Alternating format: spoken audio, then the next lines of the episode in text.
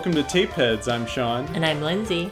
Tapeheads is the podcast where we select a VHS tape from either my collection or Lyndsey's collection. We watch it and then we talk about it. This is a very special episode because we are kicking off Vampire October, is what I've decided to call it, I guess. Um, and this is for two reasons.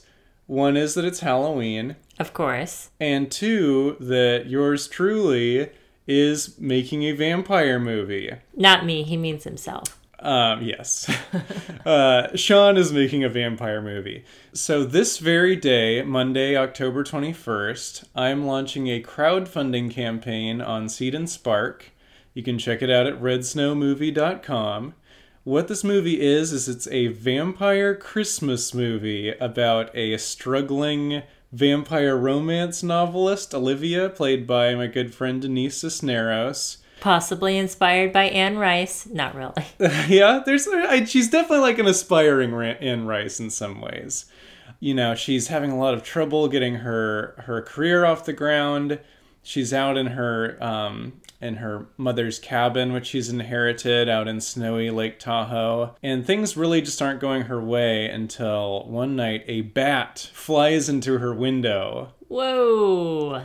she decides because she's you know partial to creatures of the night that she's going to take this bat inside and nurse it back to health. But of course the bat turns into a vampire named naked- luke. A naked vampire. a naked vampire uh, played by nico bellamy the brother of ben bellamy who was on in my last film and uh, was on the liar liar episode of this very podcast Mhm. Friend of the show. friend of the show. It's basically the movie is about kind of their relationship, much like the relationship between Lestat and Louis in some But- ways. Maybe not as creepy. Well, it's a pretty creepy relationship, but it's a horror comedy. It's got Christmas, it's got gore, it's got vampires, it's got laughs. It's Wait a bit.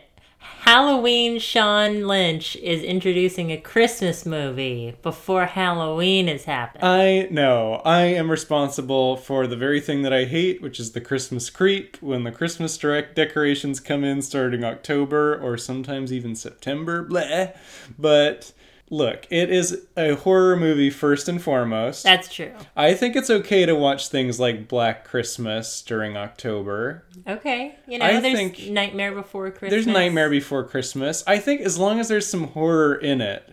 Like, I would have no problem with Christmas decorations going on sale that are like, you know, Covered in blood. covered in blood exactly so here's what i would like you the listener to do if you're able and if you're not driving a car right now if you go to redsnowmovie.com that will take you right to our campaign and you can watch our little pitch video which features denise and nico friend of the show gavin who's shooting it and myself.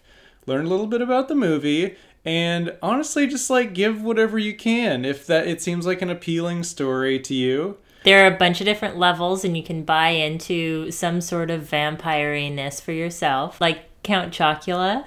yes that's our $25 level and you get all yeah there's a lot of different prizes you can get um, everything from you know a copy of the script a digital download of the script to a cameo in the movie or an invite to the screening I'm really excited about the idea of bringing a community of people together and really involving them in the movie where you would get to watch this thing, you know, from development to pre production to filming. We're, we're giving out special updates throughout the filming, uh, through to post, and then like the festival life that it's going to have. And, you know, my big goal is for this to be a holiday horror film that people revisit every December or really even every October because again Yeah? it's it, yes it's a Christmas movie but it's also a horror movie Could have a little crossover. Maybe we'll watch it instead of Die Hard next year. I don't know it's not on VHS that although I could always put it on a VHS tape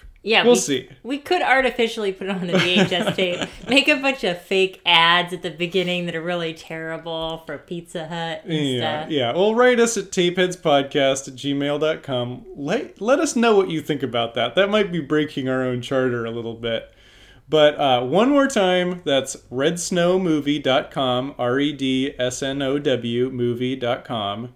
And yeah, check it out. And honestly, like, I am so grateful to everyone who is being a part of this thing. And uh, I'm hoping it'll be a really exciting campaign, and we will check in on the next episode. Yeah. And if anything, donate because you're to want to see this movie. It's going to be really fun. So that's enough about future vampires. Let's talk about vampires of the past. 1790s vampires. I mean, they're kind of of the past and the present because they don't die. Yeah. Well, some of them die. We'll get there. So for this episode, we watched Interview with the Vampire, starring Tom Cruise, Brad Pitt, Antonio Banderas, Kirsten Dunst, Christian Slater. Really a uh, star-studded cast here. What is your experience with this movie? Is this one that you were familiar with? I had heard about it, but I never really knew much about it until in when was it? In college, I think. My mom had it on DVD, and so she, uh, my brother, and I watched it for the first time. I mean, for the first time for me. She had already seen it and thought it was great. But that's it. And that I think that was the only other time that I'd watched it until now. I, th- I remember us renting it on VHS, and I think I honestly just wasn't mature enough for it at that time. Like my idea of a vampire movie was more like action oriented, like something like Blade, which is still really fun to this day. But I think like this epic story of love and loss and you know and, and it has like a lot of really kind of adult themes i think a lot of it kind of went over my head when i was younger but i rediscovered Yeah. it i think in high school college Yeah, there's a surprising amount of complexity to this film because I think sometimes people think, oh, vampire movie, uh, you know, that's like, what Bella and Edward and Twilight now, which it's it's not. Um, it's got a lot more depth. Not to be too dismissive of Twilight if you're a fan of Twilight. I mean, one of the reasons that I'm making a vampire movie is that I think that the mythology is so rich and you're able to do so many different variations on it. And I feel like there's less elasticity with things like, I don't know, zombies, for example. Yeah, Like, there's only so much you can do with a zombie. they get a little dry. Although there is warm bodies. Yeah, I think that there's definitely great variations on that too, but just the fact that you can be totally different genres, like this, I'm not even sure what you would call this, like almost like a romantic epic of sorts that follows Louis throughout centuries of his life. Uh, for those that aren't familiar with Interview with the Vampire, it's based on the Anne Rice novel, wonderful novel. So basically, this movie is told entirely from the point of view of Louis, played by Brad Pitt, in modern day, well, 90s era San Francisco. He has a he's renting this room and he's telling his life story to Christian Slater's character Malloy.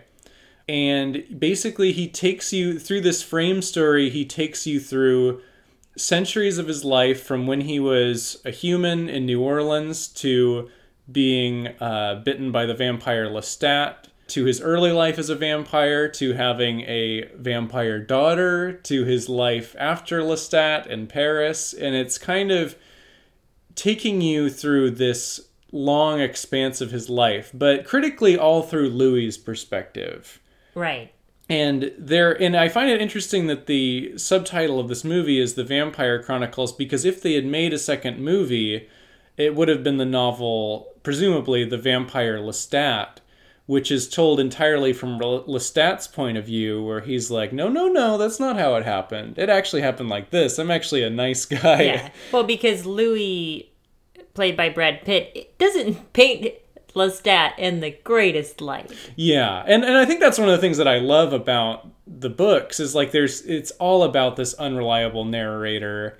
You're hearing first person from you know these like supernatural beings like what happened and in events that happened centuries ago. So you know who's to really say what's real and what's not. Yeah. I think in the in the world of this movie, we're supposed to believe Brad Pitt and that he doesn't really have an ulterior motive here. Yeah, I agree, and um, we'll get to it later. But the ending of the movie, which is not in the book, pretty definitively seems to suggest that Louis' version of the story is correct, and we'll get into that later. No ads on the tape, unfortunately. Lyndsey continues her dominance in that field. Do I have like double the ads of you right now? It's something like that. I haven't checked it recently, but it's up there. I bet Chad has more ads than I do.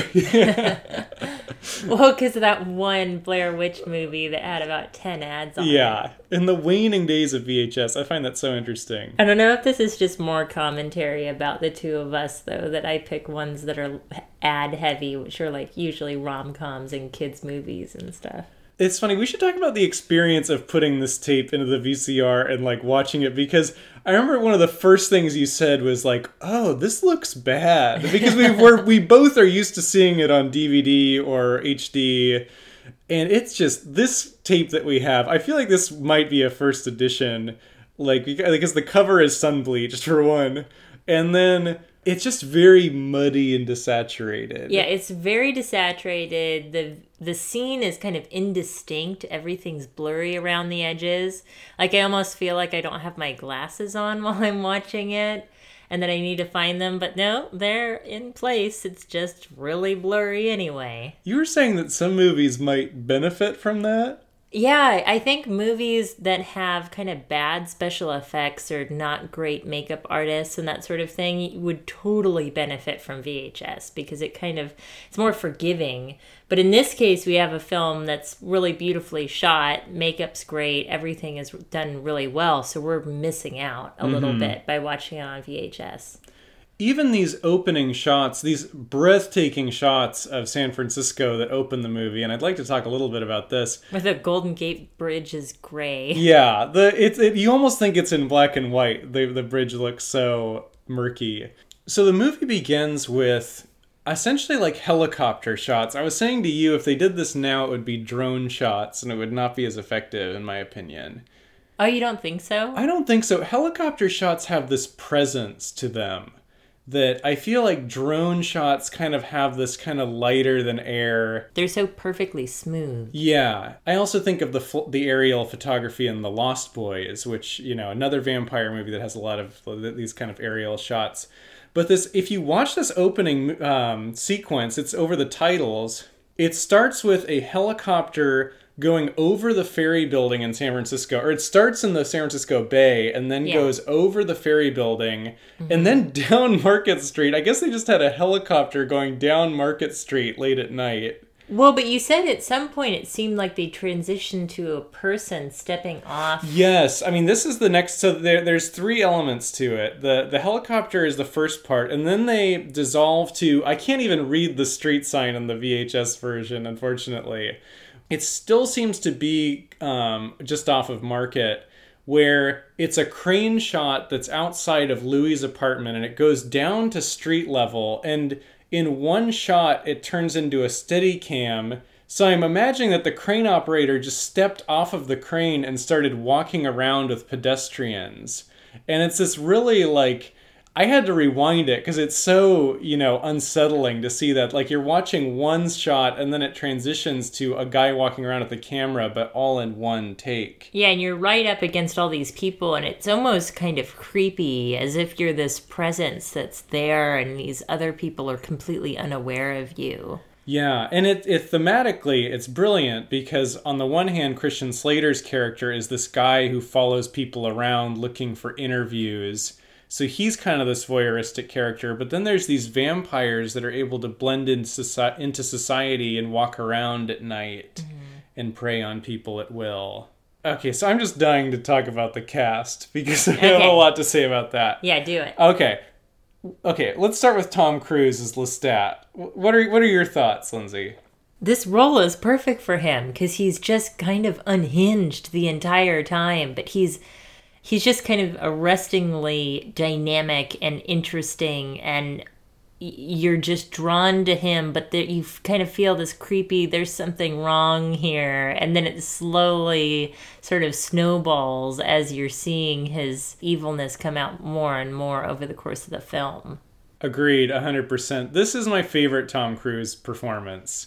And I feel like he sort of missed his calling playing more villainous characters because my other favorite Tom Cruise performance is when he plays Vincent the Hitman in Collateral. Which he's so good in that. He's excellent in. You know, I think there's something about Tom Cruise's eyes where it's like even when he's giving one of his like big Hollywood cap tooth smiles, his eyes there's something menacing about them and he like the character of lestat is the perfect vehicle for this kind of like dark energy that he possesses I think it's beyond just being good at evil characters. He's just a really fantastic actor, and it's one of those things that kind of makes me sad that he's become a little bit of a joke due to various parts of his private life. Um, and it, it's really too bad because he's so good at what he does. I mean, he's brilliant in comedy too. oh yeah yeah i'm definitely a tom cruise fan but i just enjoy this version of him so much that i can't help but wonder what kind of roles he could have sunk his teeth into uh, had he really embraced that. But it, it's clear that he sees himself as like a Hollywood leading man, and that's why we're getting a Mission Impossible 7 and 8. Not that I don't love those movies, but he is so perfectly cast here. And it's worth talking about that Anne Rice was vehemently against his casting in this movie. So much so that she was really vocal about it and ended up having to write him an apology letter afterward when she realized he was great. And this is something that keeps happening to Tom Cruise, where he plays a beloved literary character, in this case, Lestat, later on in his career, Jack Reacher. Um, I am not familiar with the Lee Child book, so I can't really comment on that. I saw the movie and thought it was fine, but in this case, uh, there's no one else I would want to play this role. I mean, supposedly it was almost John Travolta. I don't know if I believe. Sometimes I read casting things and I don't really know if I believe them. I feel like half of them are made up. I do know that it was one of those things where Yeah. people who love the books were like, "No, Tom Cruise is like this Top Gun, like short, big toothed guy. Like he can't be Lestat.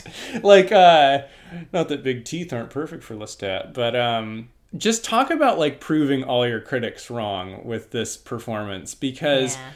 Lestat to me is just the ultimate hedonist, and he all he wants is to fulfill his his appetite, whether it's for like blood or for like the fineries of life, or just like all these experiences. And he doesn't really have the same moral quandaries that Louis has, and Tom Cruise taps into that so perfectly. I think like it's really just it's such a brilliant performance that once he's absent from the movie in the Paris section, I just I'm just instantly like not as engaged. I was a little bored. yeah, I mean I still like the Paris stuff and this is a similar Yeah. problem in the book too. But New Orleans is that is just so masterfully done. That whole um, I feel like it's two thirds of the movie, but maybe it just looms large in my mind. But um, once Lestat is sidelined, it's not the same movie, and it just lacks that energy that he brings to it. Um, how do you feel about Brad Pitt as Louis? Second build, interestingly, because he was not as big. I'm looking at the VHS box and it goes Tom Cruise above the title, then the title, then Brad Pitt. Yeah, Which and it's is funny. Tom Cruise's face is probably about a third of the cover. Yeah, yeah. This is very much like, you know, the Tom Cruise show, even though he's very much a supporting character in this yeah. film. I think Brad Pitt was really great. You know, he had a kind of moody, conflicted character. You really felt for him. He was very sympathetic. You know, I, I did care about him as a character and kind of was interested in his ups and downs and was very sad for him in the end. Yeah, I'm less enthusiastic about Brad Pitt. I mean, I, I know that he was not he didn't have a very fun time making this movie. Yeah, I think at the same time, he's not really given as much to do that's quite as exciting as Tom Cruise. So I think it's not. He did really well with the material he had, but I don't think he was given quite as much to, to do that really showed that range. Yeah, and it, he, it's definitely the harder role in the sense that you're not this flashy, over the top, menacing figure. You're more Louis on this like journey of like who am I? Why am I a vampire? Are there Right. other vampires out there? It's a lot more subtle too because his is more on an emotional angle rather Mm-hmm. than a kind of violent, menacing angle. and it's this internal struggle as opposed to Lestat who has no qualms with any of this. Mm-hmm. Okay, now Kirsten Dunst as Claudia. She was awesome. She was so good. And she was only about 12. She looked younger to me when I was watching the movie. I think she it's one of the most talented child performances I think I've ever seen just because usually you don't or at least for me I usually don't quite believe child actors. I have to make a little bit of a mental push on my own to to really believe in what they're doing and saying and feeling because it's all just a little stilted. But she's just so genuine and you completely follow with whatever she's doing and feeling. Yeah, I agree. This is my favorite Kirsten Dunst performance. I when I say that, I almost feel like I don't mean that as like a diss on the rest of her career because I imagine this is like the first thing that she did. But it's just like to be such a young actress and to be tapping into like this adult idea of like forever looking at like a child as you're becoming a woman and Because to explain a little bit, her, for her character, Brad Pitt finds her when her mother has died and she's devastated. And he's kind of been going through some stuff. So he inadvertently eats her. And Lestat comes in and ends up turning her into a vampire and the two of them raise her as if she's their child. They're very they baby her. It's out it's kind of cute in a dark sick way but it's for her character she's aging inside but physically she isn't able to age. She's stuck at that age forever. And she as she's mentally aging with them over the years she's realizing her own resentment that she's trapped in this child's body when she wants to become a woman. I agree with all of that. And I also feel like it's this thing where because she has these two fathers that are so radically different, it's like she inherits Lestat's bloodlust and kind of frivolity, but also is kind of cursed with Louis's Introspect- mora- kind of introspectiveness. Yeah. Yeah. Maybe Yeah. not morality. That's yeah, the wrong word. not quite morality. He wants to be moral, but he can't really because he's, um, I mean, fundamentally in a way, a monster, Mm-hmm. right? But he has that introspective quality, which is his darkness and why he suffers over the decades. But I think for her, yeah, you're right. She has this blending of both of them because she's having fun killing off her piano teachers and you know, killing people to get dolls and all this stuff. And I think initially this childhood for her is great, but it's just she's not going to be a child forever in the way that she thinks and feels. And then that ends up causing her suffering. Yeah, there's the great scene where she tries to cut off her locks, her gorgeous, you know, curly blonde locks, and they just grow back with some great 90s CG. Yeah. The effects are pretty good. The Although effects are pretty good, and on of, VHS, Yeah. they're pretty good. I'm impressed with the in-camera stuff like that they do. In the opening scene, when Christian Slater is like skeptical that this guy is really a vampire, he turns on he Brad Pitt shoots across the room at like warp speed and turns on a light and then is sitting right next to him. And if you look at a show like True Blood, they would just show that happening with this kind of jittery, you know, effect where you just see the person Tasmanian devil through the room. But this is like just a series of jump cuts and sound effects or just like bloop bloop where he's just suddenly next to him and it's with some music and it's very jarring Yeah. and effective when it's really just like an in-camera effect mm-hmm. speaking of christian slater i know he doesn't have a whole lot to do in this movie but Yeah, how do you feel about him I just wasn't interested in him. I, I mean, that's all. Like, he's the vehicle for us hearing that the story, but otherwise, he doesn't really do much. I, I well i mean i always like christian slater it's a little sad the circumstances in which he got this role because it was originally going to be river phoenix who passed away and then christian slater took it and donated the salary to uh, river phoenix's favorite charities which is very good of him. It is a big jump to make and this is a problem in the book too i feel like where to have listened to this entire story of just like centuries of misery and loneliness and at the end of that story to be like oh wait i want to be a vampire too can you make me one of those things I don't understand. And then Brad Pitt is just so frustrated and he's like, Did you not? Like, this didn't work. you did not listen. well haven't you had meetings at work that are kind of that way Maybe. I will not state publicly. Oh, and I guess the the the final big character is um Antonio Banderas as Armand. What do you think about his role in this? I don't think he has enough to do. Like uh, he he ends up helping to save Louis later in the film, but I just don't understand why I haven't been given enough of their relationship development to understand why Antonio Banderas' character cares so much for Louis. It just doesn't quite connect for me. I think I needed a few more minutes of film time for that to work. Yeah, you can tell that they're really trying to capture this like smoldering chemistry between Brad Pitt and Antonio Banderas, where they're you know very close and sort of in, e- in each other's personal space, like stopping just shy of kissing, but like very you know it's very close and intimate. But you know uh, in the book, I feel like there's a little more time to develop that relationship and understand why they were so drawn to each other his character just isn't like given enough development in such a short Yeah. period of time. it's not it's just not quite effective i mean the scene where he finds that claudia has been burned by the sun and then goes on to just rampage and kill all of the vampires that is cool and that is interesting Yeah. and that was really well done i think it's just hard when you're trying to take something that's a novel and condensing into film form you know they have to be so selective with how they do these scenes but they I, really do think that they should have put a little bit more into that development.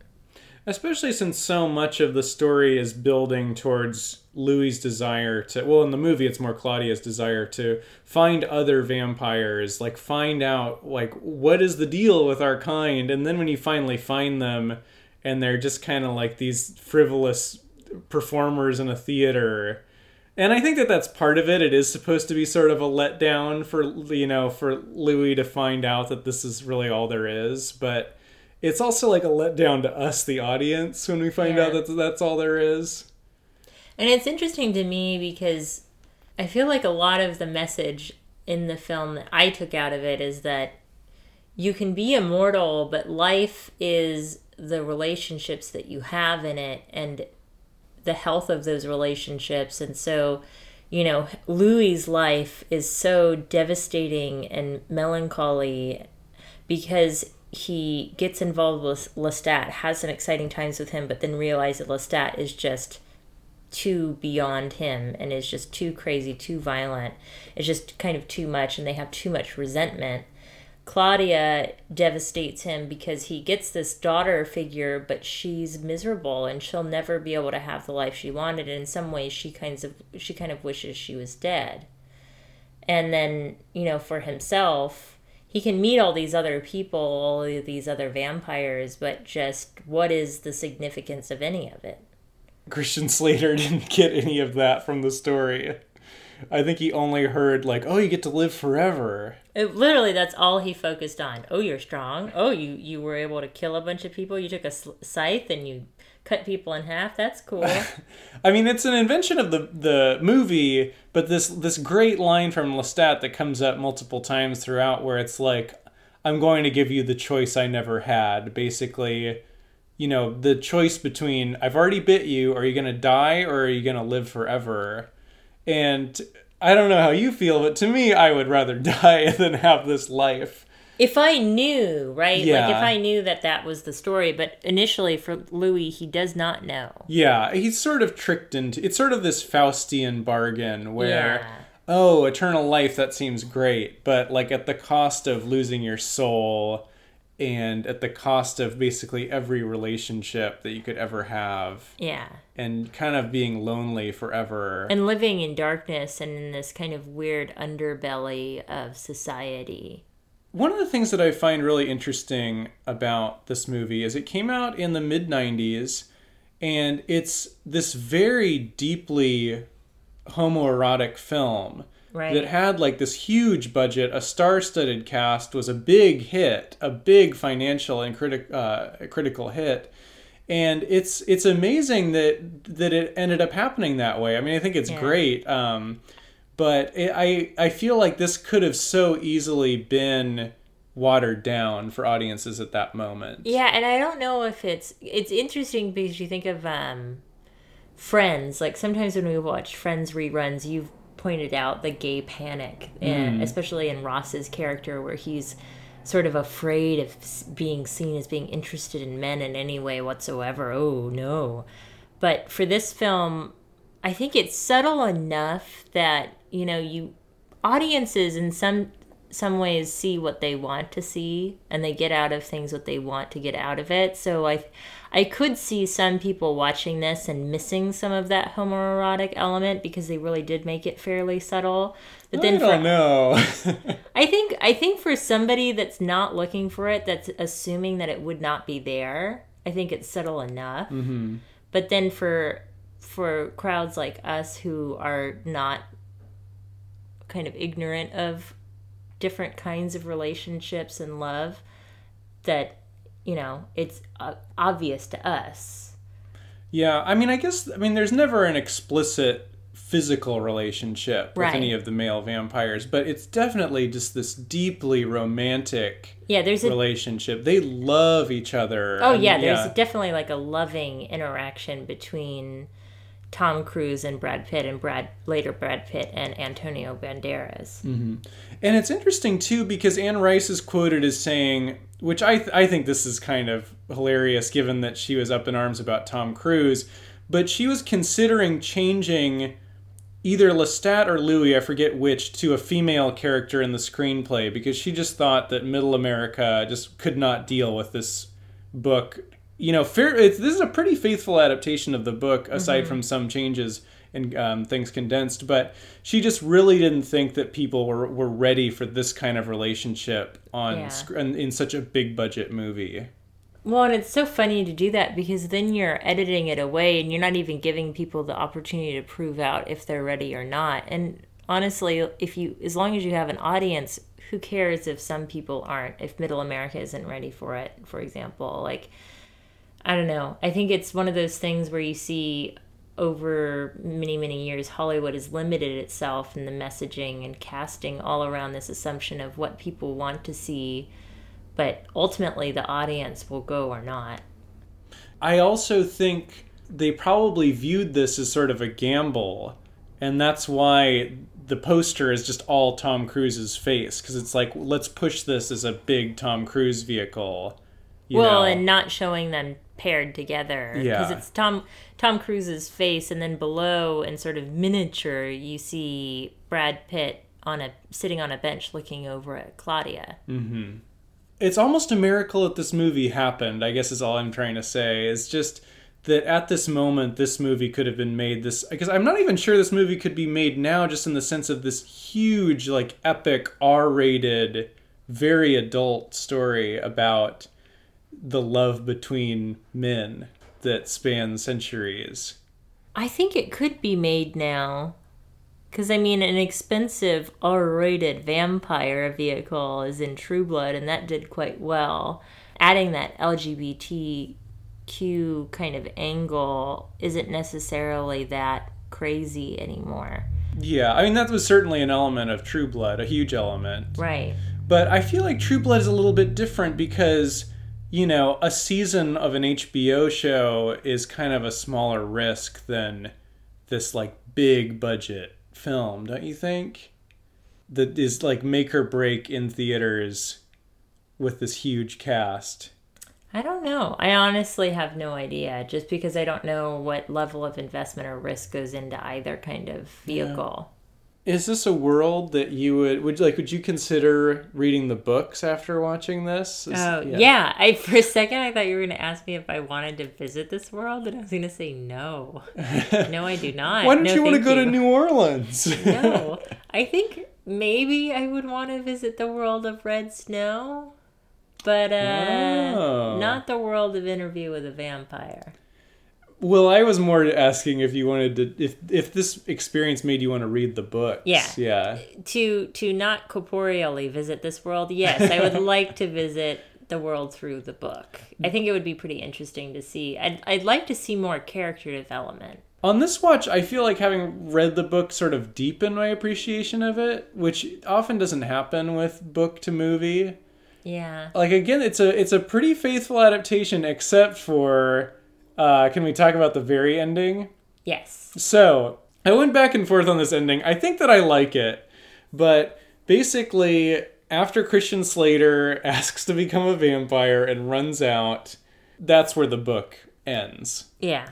Is is just him leaving and getting in his car, but he then proceeds to drive. Uh, I guess he lives in Marin because he's going on the Golden Gate Bridge, or just somewhere in the North Bay and he's listening to the tapes that he's just recorded. He's been taping this whole interview.